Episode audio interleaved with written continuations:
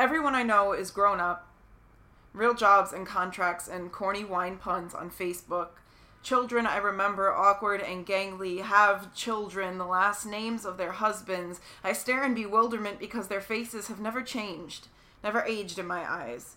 So young to begin preparing to die. I imagine myself in passing whispers, enigmatic as they are to me. Yeah, I think she moved to the city, got tattoos and a couple of piercings, broke up with the boy she was supposed to marry, didn't finish college, and writes poetry. She has made a living of trying to answer rhetorical questions. She turned brown and queer and angry. I know. Sad, really.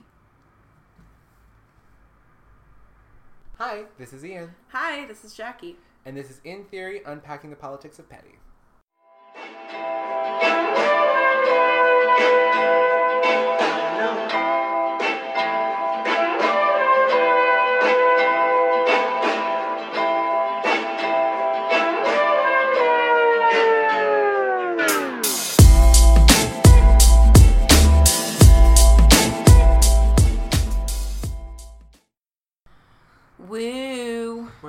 Back. Yay! We're actually in our old studio, so we're probably going to have a couple appearances from our old Our co-host, yeah. uh, New York Sounds. New York Sounds. Um, so, uh, yeah.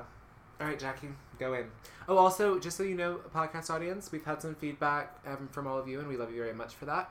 And uh, we've decided that we're going to try to keep these episodes to like a 30 to 45 Yes. area. So we're going to try to not be as extra as we are. And um, Indeed. we're going to hope that that works. Yeah, we're gonna con- try to consolidate our extraness. Um, Good luck. All right, let's see how that goes. Right. Um, my chapped ass. So my chapped ass for this week, I think it's less of a chapped ass and just more of something that I'm working through, so to speak. I'm kind of really. I posted about this on Instagram the other day on my story. Just this concept of not seeing people evolve in their ways of thinking, particularly people who, and I think it's more disappointing for me when I see it coming from people that uh, that help me evolve my ways of thinking. Right. So you continue to learn and you continue to inform yourself and you continue to get new information and you can kind of like feel your you know thought process evolving and changing but then the people people that you looked up to and that taught you things don't necessarily continue to evolve and i think that speaks a lot to something that we talk about frequently on this podcast of ours is this idea of like what is the purpose of public displays of like consciousness so to speak mm. right? Are we trying to make it profitable in that way staying in the same place that we've always been because that's what we're known for and you know any change might alienate an audience or you know make them drift away because they can't relate to it anymore? Or are we like actively understanding that this is a way of existing? And it's it's less about like you know claiming it for yourself as like who you are and more so just acknowledging you're like how malleable you're able to be and how much you're able to kind of like absorb new information and like really process it and like you know unlearn things that were taught to you. Um so that's something that i'm really working through this week and then all, like in cup like tied to that in you know coupled with that basically is just this idea of like but why? Just tell me why. Yeah. yeah. I don't know that i have a conclusion for that. It's just I mean, more to, yeah. to me, I'm, I'm relating this a lot to, I mean, not only the many conversations that we've had on this podcast and outside of it, but also um, looking at our nation right now and kind of understanding Yes. the ways that we are unlearning sort of this I, uh, idolatry of the presidency and what that means. And, like, specifically also thinking about, you know, like, fucking irrelevant until last Tuesday, Kathy Griffin, who you know, who is apologizing for an act of like political comedic, you know, resistance, you know. While I definitely don't think that Kathy Griffin is anyway like a political resistor or anything like that. Like that image is definitely what that is supposed to be. It's supposed to be like it is supposed to in- be inflammatory. It is Right. supposed to be reflective of the nation's feelings toward this man, and yet as soon as like we are actually confronted with an image that we decide like we suddenly like get all up in arms about it and it's like the rest of us were kind of like, well, bitch, ain't we been saying this for a minute? Like, who cares? Right. Like, who the fuck cares? Like, I'm just like, like he has incited so much violence in just six months alone, Right. and we're sitting here acting like we would be sad if he was dead. I'm not. I'm not sad about that. That does not. I, By no that does not like. That does not wrinkle my blankets. I'm just not. I'm not bothered by what you. I'm not bothered by that idea. Yeah. Like, so it's just it's it's very and and the many white liberals who have come out just like so outraged at her behavior and I'm like, bitch, since when? Since the fuck when? right. Like.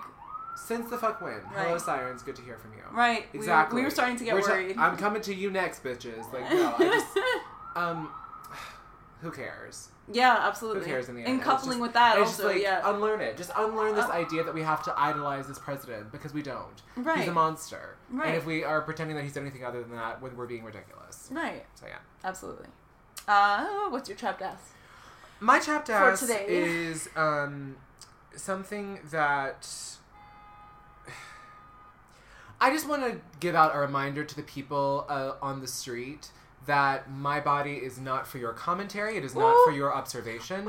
I am not on display. I am not in a museum. And if I am, then fucking pay me. But guess what? I'm not. So you don't get to just stare at me. I li- you don't get to stare at me because you see more skin than they're used to on my body. You do not get to stare at me because you believe that somehow the clothes that I have placed on my body make my body i- irrelevant in some way or make it to where it's just like oh well you know you suddenly have no perception of the world around you and you cannot see us staring at you because you're suddenly in a glass case that i have placed you in.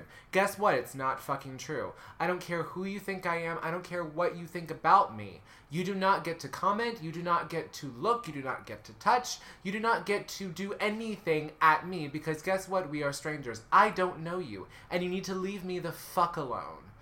That's all I have to really say about that. I'm sick of not being able to walk in the street. I'm sick of not feeling safe. I'm sick of feeling that if I don't beat this face to face to within an inch of its life, I won't be like passable just for the moment. And even then, I still get looks. But it's almost like if I'm just femme enough, I somehow pass this invisible bar to where people will no longer stare at me because they kind of just like glaze over me and all of a sudden I'm no longer like it's just like oh well just another pretty girl you. or whatever. And I'm just sick of it. I'm sick of like because it all contributes to like this constant dysphoria that I have as a non-binary person of feeling that I have no interest in transitioning per se and yet I'm just like what like this this is so hard. It's so hard every day just to walk through the world and have and and, and be seen as like like some kind of like Sarah Baartman bullshit where it's like just constant like people staring at me. And it's like and it's like I, I l- just literally walking into the studio today I had so many different example it's like it's like they were all packed into one all the different looks that you can get as a non-binary or trans person walking down the street. It was like I had the person who was like I had like the the you know blue collar worker who was you know packing something into the, into like a car who like openly is staring at me like he wants to eat me. And it's not in like a i'm i'm cruising you or even like there's just No, a different feel you. attitude. No, there's a there's a difference between like i'm very attracted to you and i'm looking at you so that you will notice me looking at you so that we can have a conversation.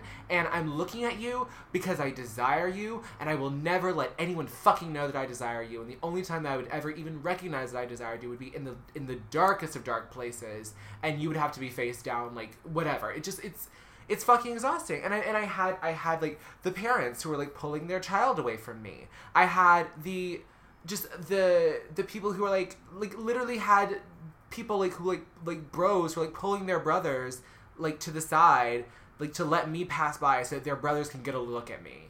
And I'm just so sick of it. Like it's summer it's hot outside Right. or the sun is out i get to let my body wi- like run free and you don't have any right to comment on that and i know that cis women can relate to this and i am not erasing them from that narrative in any way Right, but it's also But like, it's, like, not the same type of voyeurism by any means. specific experience is Mhm. so tiring and upsetting because it also comes with it doesn't just come with you know like i'm gonna get sexual comments thrown at me it comes with i'm gonna get sexual comments thrown at me i'm gonna get looks thrown at me i'm going to Mhm. get all i'm going to get you know, I'm I'm going to get like violence ag- like aggressed towards me. I like like I had sanctimonious people looking at me like they were burning like throwing me right into hell, and I just like I'm just so sick of it. I just want to be left alone, and yeah, and I don't want this to go over an hour, so I'm just gonna leave it there.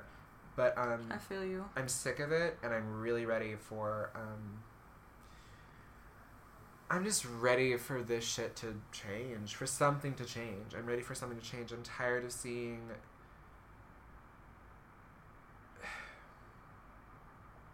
yeah, I'm just tired of it. Yeah.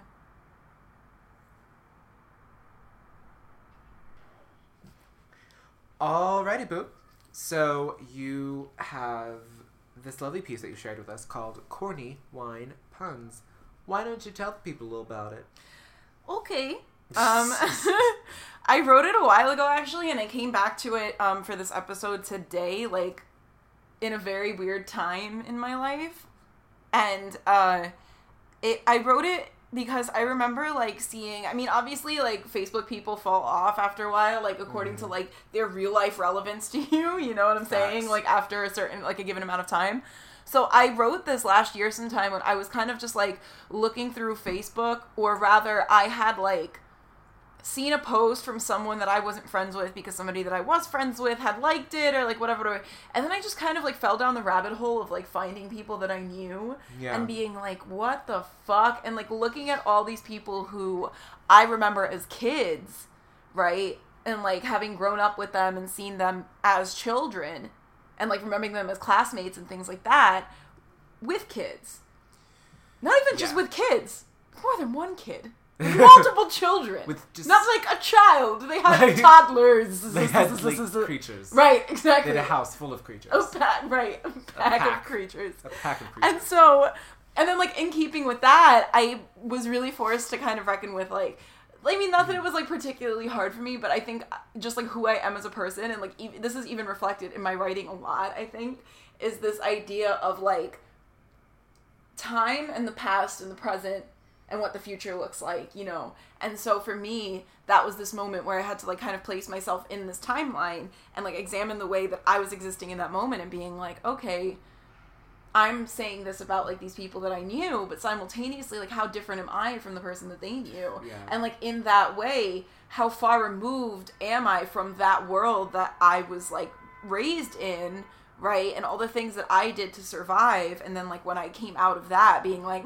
you know, and it's so, and like I'm saying that, not that I'm like, I I don't know that that was, I don't know that that made sense like after the noise came out of my mouth, but yeah, okay, good. So I'm glad, but so in that way and then simultaneously like i also this month i will have graduated high school five years ago Hmm. which is like not an incredibly long amount of time in comparison to a lot of people but simultaneously five years is It's a significant. It's a milestone. exactly so it's like significant especially in regards to the ways that you grow and like things that you experience and like what your plans were coming out seeing how much that has shifted and changed. And so that's what i was thinking when i wrote that. And like you know i'm sitting it, it, i think more than anything it was just kind of like this weird sort of like punchline to me of like me sitting there and being like wow like this is so weird. I only can remember these people as kids like da da da. And i'm like okay but also placing myself in what i know about these people to be fundamentally true placing myself in that position and like imagining what the conversations surrounding my existence are. And like it's not that like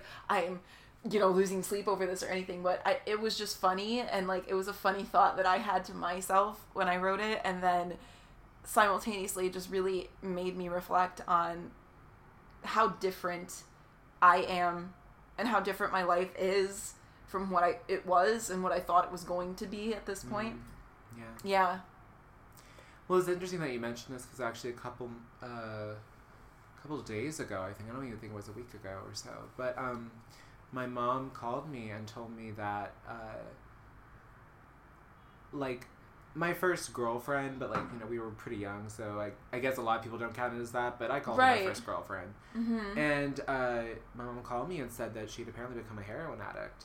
oh god. Yeah, right. And it and it was this very strange moment of you know I, like because i because like you know I went away to school and like, like because it's like it's interesting because it's you know where I first started when I was like in elementary school. I left there. I left that system and went to you know this art school where it's like I definitely have like the strongest connections there. And then I went to college in Illinois for four years. So it's like, and then I moved to New York. And so I kind of am constantly feeling like there's no one who I've like really known my whole whole life. you know, yeah. and even some of those people, it's like even when we were very close when we were younger, we definitely like faded as far as Mhm. friends. And so it's it's like I don't see too many, you know, people like I I don't often like find those people from where I grew up. You know, because Yeah. like the art school that I went to wasn't like we all came from the same neighborhood. Like Mhm. it, it attracted people from all over. You know, we had Right, students, yeah, and so yeah. It was like so it was like a mini college in some ways. So it's like we all came from different neighborhoods, from different you know school systems, Right. and so it's like there. It, it's just been very um. That thing of like looking back and like finding people who knew me back when, and it, it's just it's very interesting and it's very um it's very strange, uh, but um. I was I was actually I'm also really grappling with this idea kind of of you know time and place and kind of what you you said earlier I think off the podcast but like just um it feels like almost these promises that we make like with who we are about where we will end up if that makes sense you Yeah. know? and I, I've I've just today been really thinking about you know what promises I've made to myself and like where I want to like what I want to do and what I want to be you know and Mhm. and you know so much of it always goes back to you know i want to be a performer i want to be an actor and yet there are so many things that have happened to me as a person Mhm. that make that even though i work a lot working as a professional actor working at the capacity that i have always dreamed of working Mhm. seems really removed from me you know Yeah. it's it's hard to go I to completely feel you. it's hard to go to an audition an audition when they're only asking for men and women yeah. and so I, I think that there's it's just been um, I've been doing a lot of reckoning recently as far as you know what what am I going to do with the rest of my life and who am I going to be and who will the people that knew me when see me as you know Yeah. and it, and it's funny because like a lot of people are like oh you're you're doing so well you're doing so well but it's like but I'm like but what am I doing you know I don't really know Yeah. um I hope that wasn't too much of a divergence from what No, you were talking it's about. it's precisely I think what I'm trying what I'm getting at is that exact concept.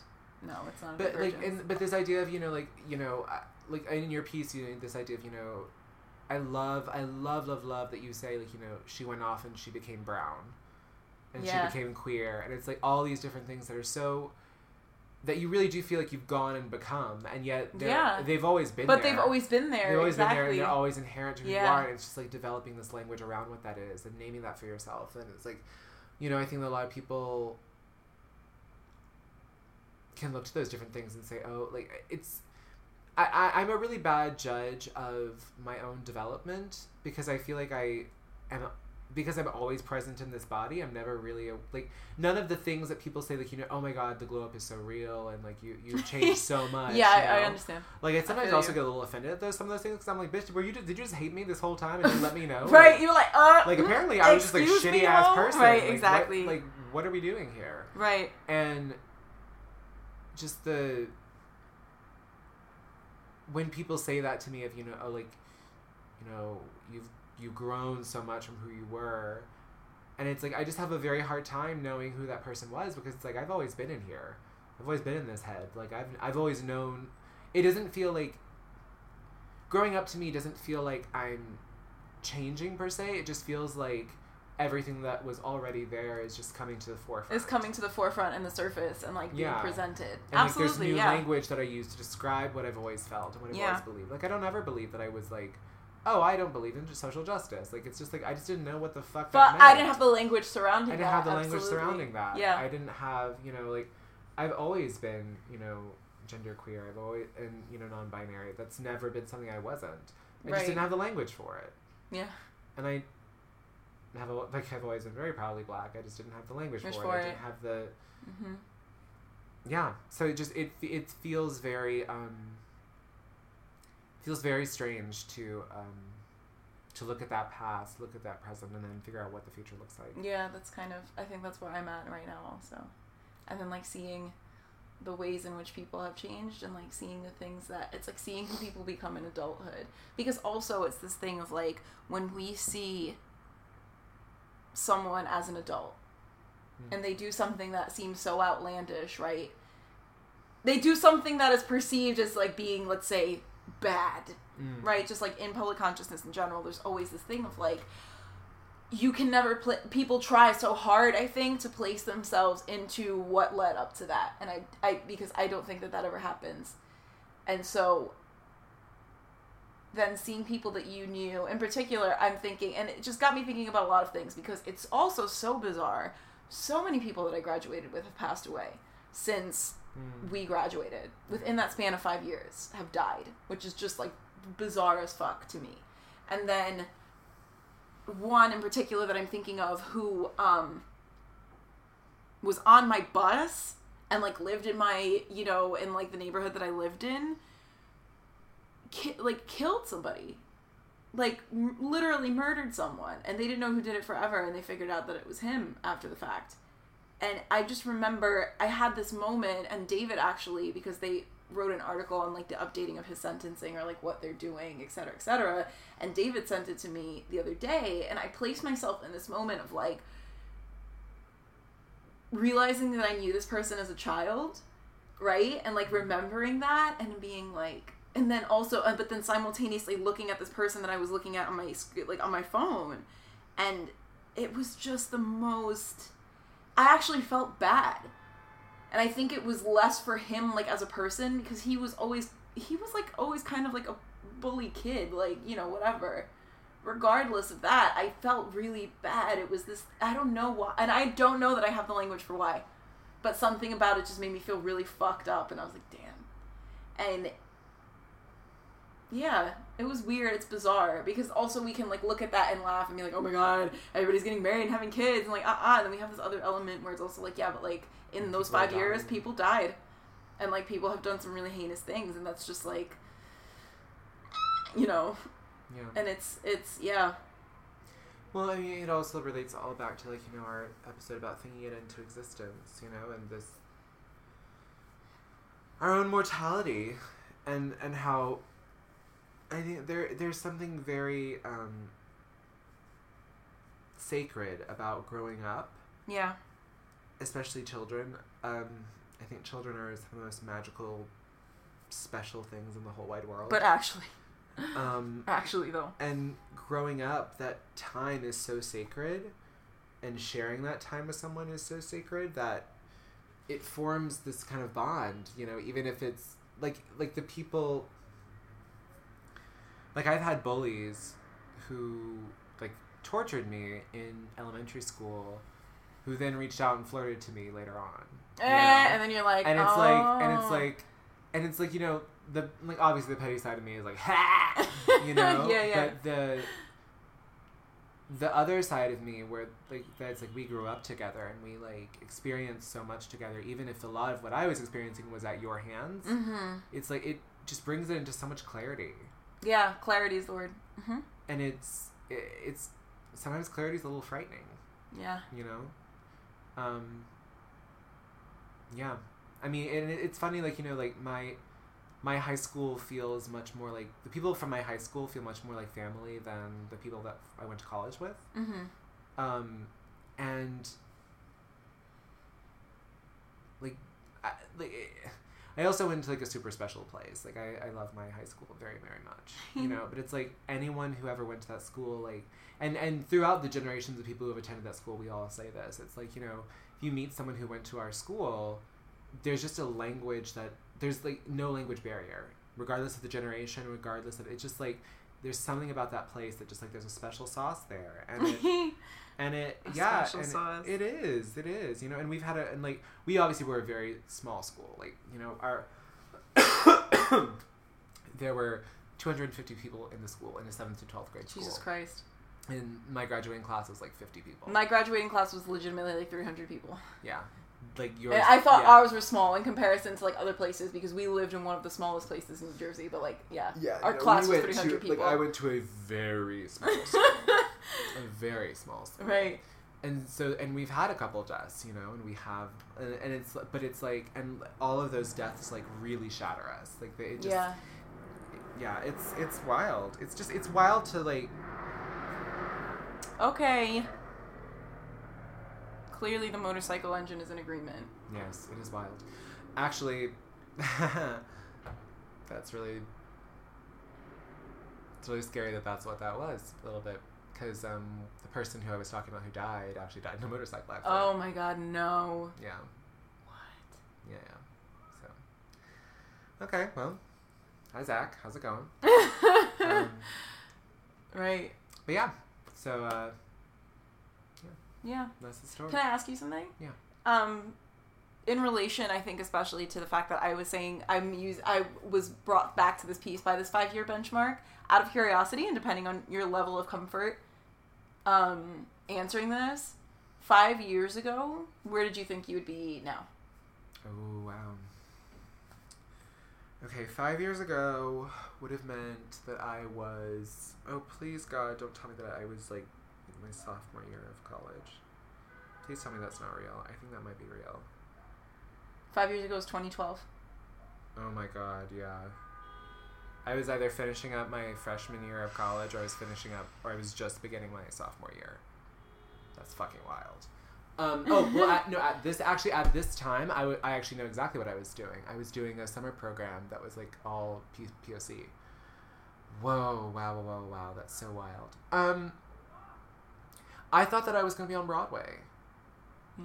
by by or at least like very close to there like i like i i've always you know i was always very secure in the fact that i was going to be um like and i'm, I'm i apologize if this term has is offensive. I've seen things about it but i'm not really entirely clear on the politics of it. But like i was i use i use it in the in the actor realm. But um i was i thought that i was going to be living the life of a gypsy you know? Like i thought that i was going to be you know, I, I, I just so knew that that was, I, I thought I was going to be a struggling artist. I thought that I was going to be, you know, Right. I knew that I was going to be living in New York, and I am. Um, I knew that I was going to be doing theater, which I do. Um, but I thought that I was going to be doing musical theater. I thought that I was going to be. I think probably like by the time by two years in, I think I think that I probably thought that I would be. Yeah, it's so funny. I just I think that like I had such a clear idea of like what it would take. Like I just I knew like you know okay, my life will be auditions, auditions, auditions, auditions, auditions, one show or two a year slowly, then maybe building up to more, and and then I would like. And then I would like you know get my first show and I'd be in the chorus and then I'd work stay like keep on working on Broadway and that it's like the life that I imagined for myself is such is in so many ways so much smaller than the life I'm living right now. Oh God, You know, that resonates with me so much. it's but it is like I love that. Ah. it's it's so much smaller than the life I'm living now, and yet I also feel. But I also don't want to say that to be like you know oh I, I feel totally fine with my where I'm at in my life. oh like, yeah, yeah, yeah. I, but but I think also It's the just that it it like so it, it's so expansive beyond what your imagination could have brought to you at that point. Yeah. Exactly. It's Mhm. like I. It's kind of like the reason I don't believe that we can ever like really know if there's a God or not because I'm like even if there was a God, I don't believe that we have the power to conceive of what it will be, of what that being would be. You know, I think Yeah. that, and I think that like the future is like that. It's like it's so. It feel like it feel like you know my plan was so specific and it had nothing to do with reality. You know, it had everything to do with what I thought reality was like, and it has and it has and it actually has a lot to do with what many people's reality is. Like there are many people who do do that who are just like audition, Yes. audition, audition. It's very like you know you have like a waiter job. Like, that's what I thought I would have. I thought I would be a waiter. Um, Mhm. I thought that I would be you know going to all of these auditions and all of these things. I thought that I would you know. I, I had no concept. I didn't know at that point. Honestly, I had no concept of even activism Right. because I had Mhm. not like I, it wasn't until the next summer. It wasn't until this time next year that I, and like a couple weeks from now when I first was like first found like the, the woman who changed my life and made me an activist you know Right. and so I think that it, it yeah my life was just so much smaller I thought that I was looking I was you know I was like thinking you know I thought that you know I would be I thought that I would have like I thought that I would feel so good with the education that I got I thought that yeah it's it's so much smaller than I than what I actually am living but that's because the world is a lot bigger than I ever imagined Uh huh. Yeah. Yeah I'm like I'm grinning from ear to ear because that just like resonates with me. A lot.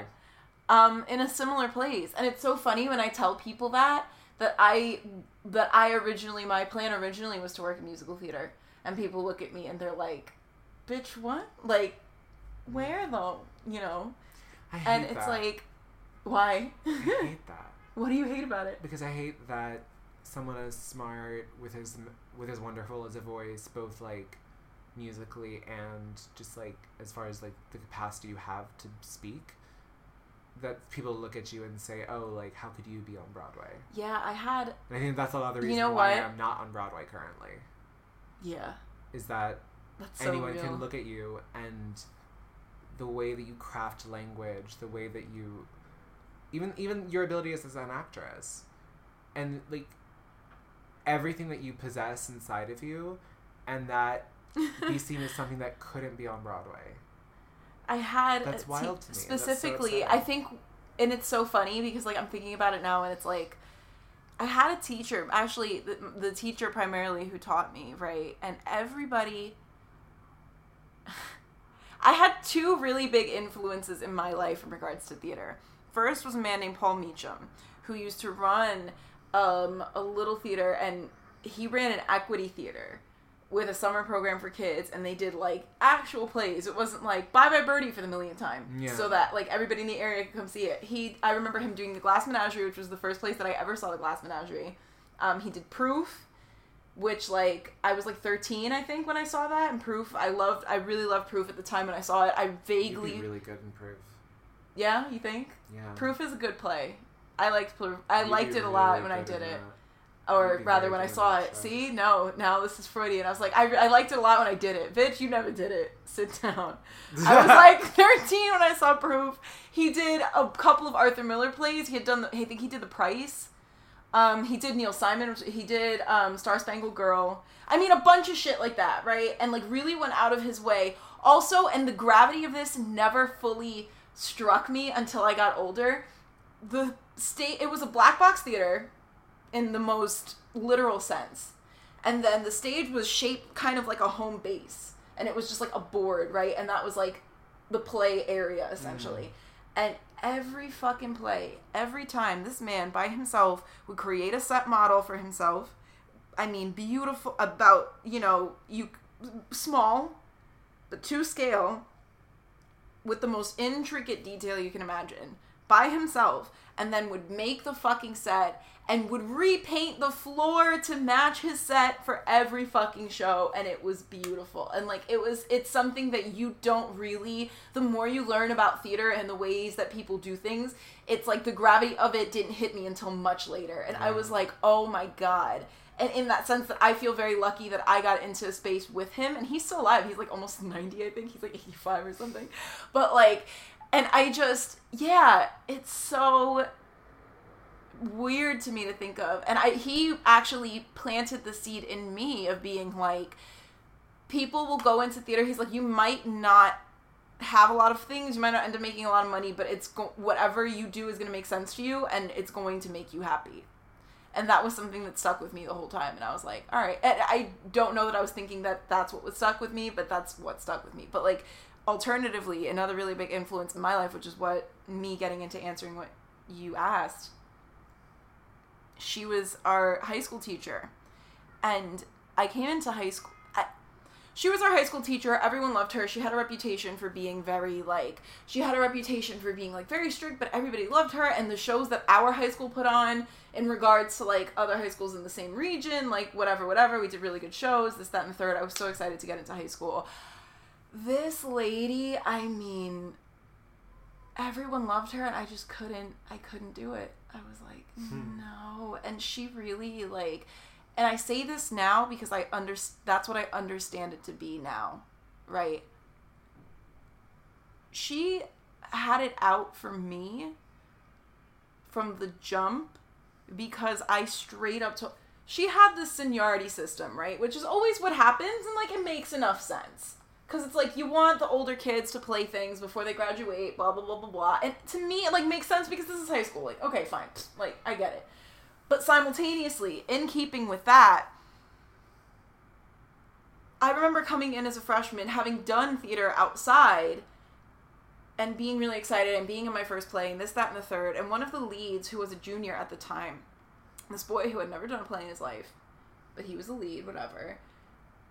She was like very anal about like really random shit, like oh don't talk, okay, like I get it, I understand that, but it was like OD, and so she basically had the upperclassmen, like the juniors and the seniors, kind of like watching out for all of us and like put keeping us in check basically. And like they obviously being the age that they were and feeling like they were given some semblance of like something yeah exactly. Got a big joy out of that and there was a junior one time who had addressed me and a friend of mine fr- my friend dallas actually which is so funny like me thinking of him now because i haven't thought of him in a while and like I haven't spoke to him in a while. But and like he said something that like pissed me off. Like he was just blatantly disrespectful. And i was like oh no. And me not understanding me not understanding the way in which this actually worked went to her and I was like, listen, I don't mind listening to upperclassmen, that's fine, but I don't know who he thinks he is. I straight up had a conversation with her, like I pulled her to the side and I was like, this is the first show that he's ever done in his life.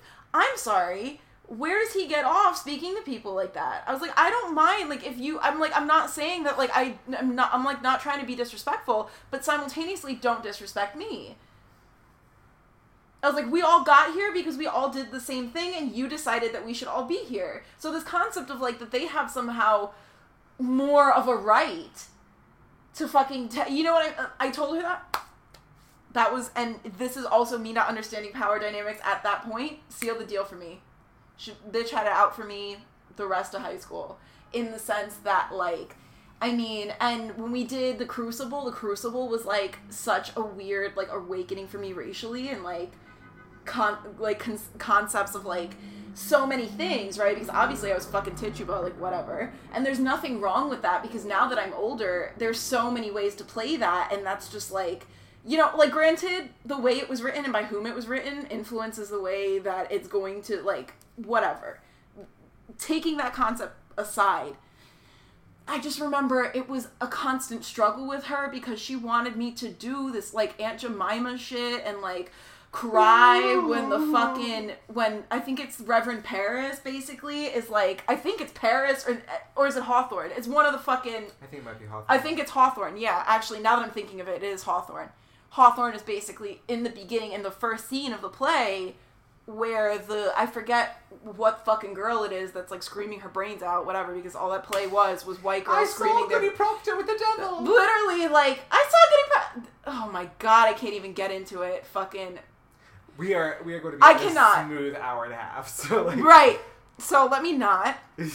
Point being, I in that first scene in the Crucible when Hawthorne is basically telling Tituba to like repent and like you know, essentially the white girls blame her for the bullshit that they trying to pull, mm-hmm. right? Which is the fucking point of the play, or rather, in that particular scene is where you see them kind of like cook this up because they realize that they're in trouble, and then Hashtag get out. hashtag get out, hashtag a shit changed.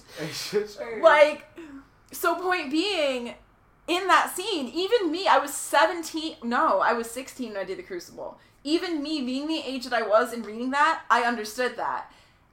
And to me, all the ways in which she tries, because at first she's like, no, no, no, no, no, no, no, no. And then she gradually is like, okay, wait. And to me, it felt very much like her adjusting to what was going on and being like, how do I fucking save my ass in this situation? She's mm-hmm. very aware of what the fuck is happening. And this woman wanted me to like scream and cry and like beg with Hawthorne. And I was just like, no, I that doesn't make sense to me. Like that legitimately does not make any sense to me. I was She like, like I'm that. sorry. And she didn't like that either. And it was just like, it was just a weird ass fucking experience. And like, she tried, I felt like a lot of times she tried to take opportunities away from me because like I was in choir for a really long time. And this isn't me like gassing myself and being like, oh my God, like, I, I'm not trying to gas myself. I'm not trying to like blow myself up in that sense. I had a good voice. I had a good voice for being the age that I was and in comparison to some people who got things like when we were because she was also the choir director and things like that No, that comparatively that happened. That happened to me. And- Yeah. and, I mean, it happened because.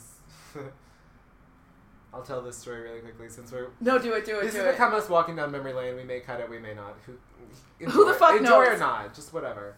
Um. So I, my theater teacher in high school was my stepfather. oh my goodness Yeah, and we had a very complicated and fucked up relationship. And um and uh, so I I have always been the way I am. And so, you know, I of course, you know, wrote my senior show that like all of us did together. It was definitely the crowd favorite. Um, like when we were like done, my shit was pop pop it. pop Um, well, it was Dying Cardi B Breed, style. actually. right Yeah, and and like after the show was done, like the crowd exploded, and then like we couldn't even get to the dressing room after uh, like get it backstage because people were attacking us, I and like live and everyone said it was amazing. Like in feedback, also a like, dying I saw I guess what is like the latest version of a dying Mhm. breed a dying breed is good as fuck you. amazing Thank so continue much. but um, like the one of my theater teachers was like, you need to get that copyrighted and you need to get it published as it is right now. Yeah. You know, and and you know, I did that. Like I would I choreographed and starred in the first musical that they had done in like since like the eighties. Um, I like I, I was con- like I was doing theater outside of there. I was do- like I was constantly working in Right. the theater, constantly, constantly, constantly. And one of the things that I'd always like I had seen my my good friend, and I've actually shared her article with you. My good friend Brandy Burgess, mm-hmm um, uh, who I went to school, high school with, and I remember the first year that I was in the department. I saw her win this award at the end of the year because like all the departments gave out Right. different awards, and I watched her get this award, and I just said to myself, "That's what I want to. That's I, I want to right. be. I want to be good enough to earn that. mm-hmm I want to be reach the end of my time here, and I've earned that award. yeah And and I worked, and like." And it was never like I was working for the award, but it was like It was more it, was so- like it would come up in Yeah. these moments, and I would be like, work work that extra mile because you need to be good enough to earn that, you know. And I had reached the end of the year. We were sitting there, and my stepfather is ta- is present like it's gone to that award. He's describing it. The way that he was describing the person who was receiving that award, literally people were turning to me. Everyone was turning to me and smiling and like, you know, oh, we know it's about to be you. And he announced someone else. And this person No. this person had did no theater outside of the school. This person did none of like di- didn't even kind of kind of reach my level. Every single per- like literally, and there were people like from everyone was shocked. Right. The person who got it told me like I have no idea why I got this. You needed this. You deserved this. Like literally, Holden, e- Holden liter- Adele was like, literally was "Ah." like Beyonce is my. You've changed my, life. life, And the way you make my friends feel, the way my, my black friends feel is. No. um, but like, specifically, No, my but, like, friend- actually, right. the way you make my black friend feel is just awful, Jonathan. Fuck you, Ian. You deserve this award. No, it's just like it. wa- But it was like it was like this moment, and that was like it was such an and that was such a like th- like and throughout my experience like, there were moments that I was passed over for things or I was looked over like, yeah. despite how fucking hard I worked and it is it's just very interesting I think that like I don't know I, I don't even know how we got to this per se but I guess like I guess like the, to bring it back to the original topic it's just like what that does to young black and brown kids growing up Mm-hmm.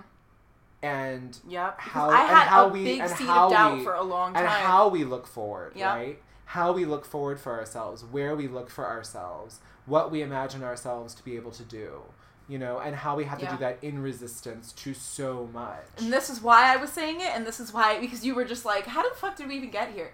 This is why I was saying this because I said to you, I thought like I was, my had my sight set on doing musical theater, and basically everybody would look at me like, okay, and you were like that, and then what you said was that makes no fucking sense to me that people would react that way, and she.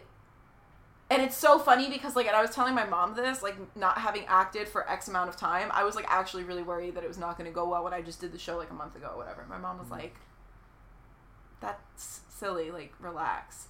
It was this but I mean, it planted a seed of doubt in my mind about what my ability was mm-hmm. you know and i remember very specifically when i was going into college and when i was applying to colleges and i needed recommendation letters and because i was applying to theater programs it seemed natural to me that i would go to her being my high school teacher her having spent the last four years with me. I did every single show that we could possibly do while i was in high school. So i did we did two shows a year. I was in all eight my whole four years.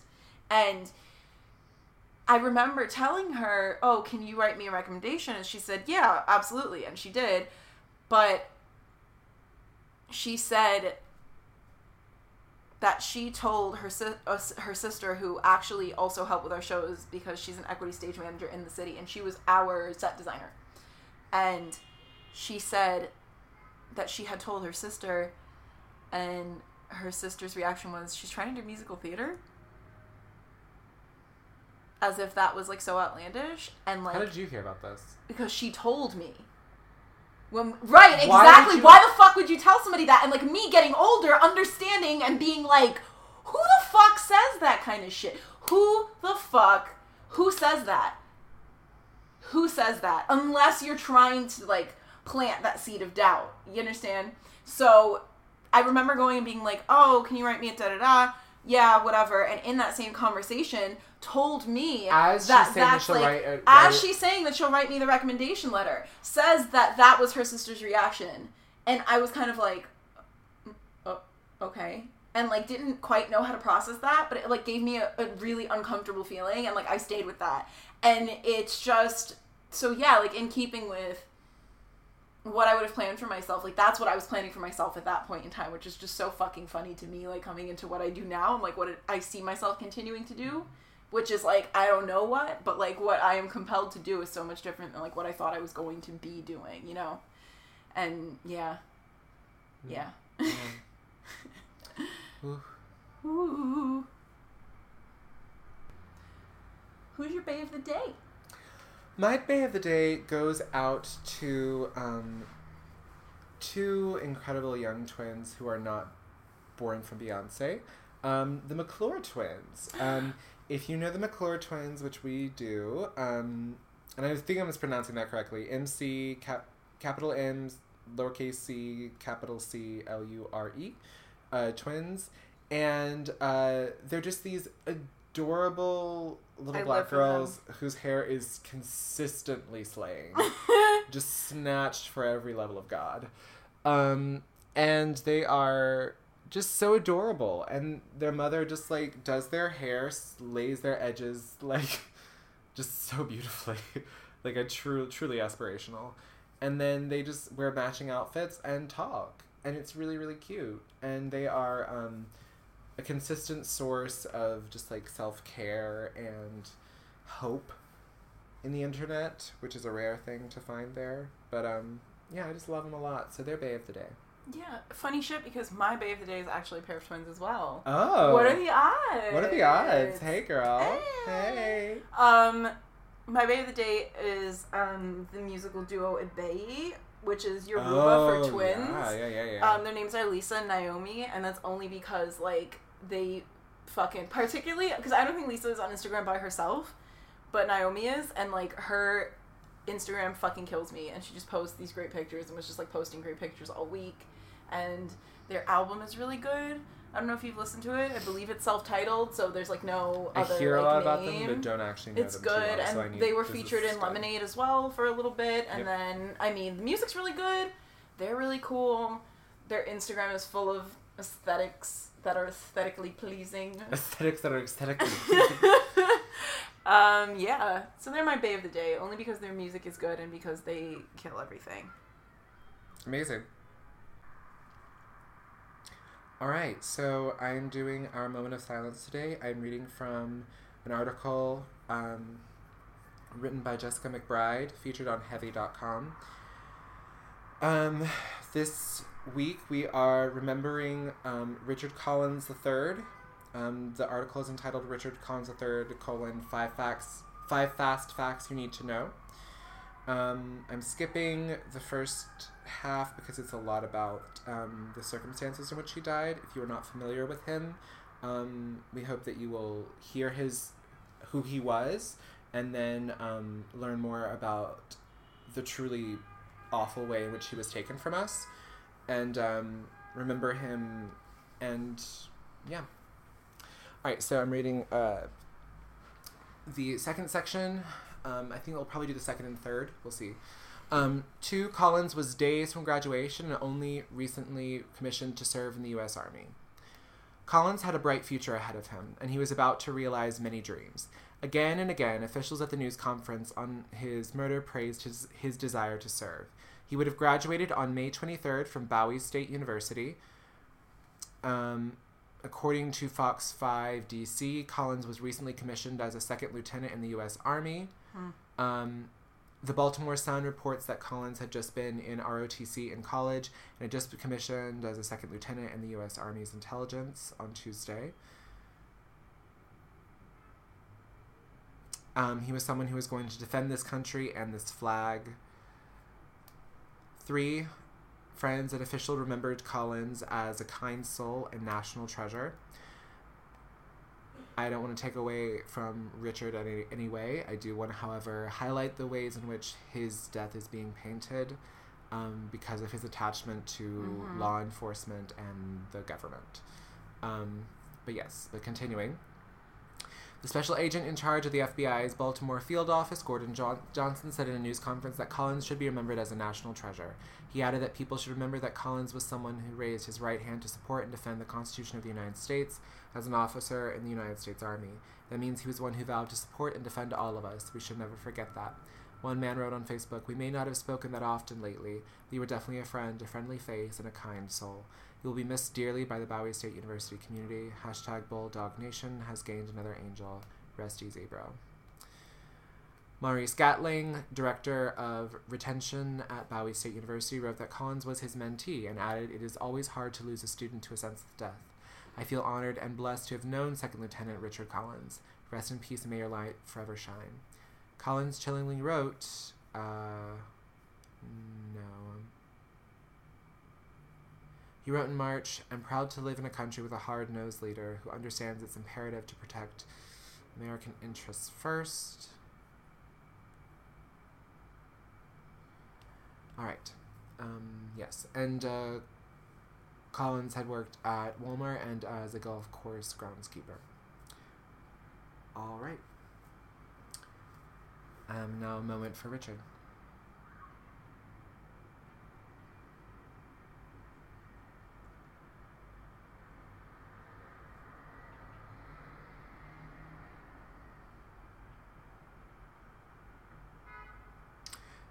Richard Collins III, presente. Yep. I think that's what we've got for today. Yeah. Um, I think we aimed to have this be about 45 minutes. I think we failed dramatically. I think we- desperately failed, but it's fine. It's fine. Next time we'll try. We'll try. Trash We'll just keep on trying. We'll just keep on trying. Um, and uh, coming up is uh, it's not Mallory out of Magic. I just wanted to say that though. Um, but it is um, by, uh, by any other name. By any other name. uh, created, performed, and just generally made amazing by the wonderful folks over at Cracked Binding. Hey. Um, I will be hosting. I'm very excited. I'm very honored to have been chosen. Um, yeah, you, you want to speak about it a little bit, babe? Um, yes, I think I don't think we touched on this last time, but we also have. I mean, I think we vaguely touched on it. Mhm. We have music acts. So our music acts for this particular show. This is going to be more music centric than our last event was. Um, but our music acts for this particular show are Oya Noir, Canary Swords, and Nova Luz. You can find them all on social media, and I recommend um, listening to their music beforehand, only because like it's good music and it's nice to have new tunes to listen to, and Yeah. simultaneously it'll kind of like prepare you to know what our vibe is going to be for this event. Um, you can find Oya on Instagram at, at Oya Noir, Canary Swords at, at Canary Swords, and then um, Nova is Nova Light L I G H T nine, um, and they are all on they are all on SoundCloud, and um, Oya is also on iTunes, Spotify, Tidal. Um, but I would recommend looking beforehand and just like subscribing and giving people support and stuff like that, which is like you know always great and spectacular, and it's like more for you than it is for me. But um, and then come see them live on the fifteenth because it's gonna be really awesome. Absolutely. Um, much more is in Brooklyn from nine p.m. to twelve a.m. And the date? Um, June fifteenth. It's a Thursday. And it'll be ten dollars at the door, eight dollars ahead of time if you email crackbinding at gmail.com. Yay! And as always, um, I don't think we say this every time, but as always, if you want to get in contact with us, Yes. um, please email us at intheorydp at gmail.com.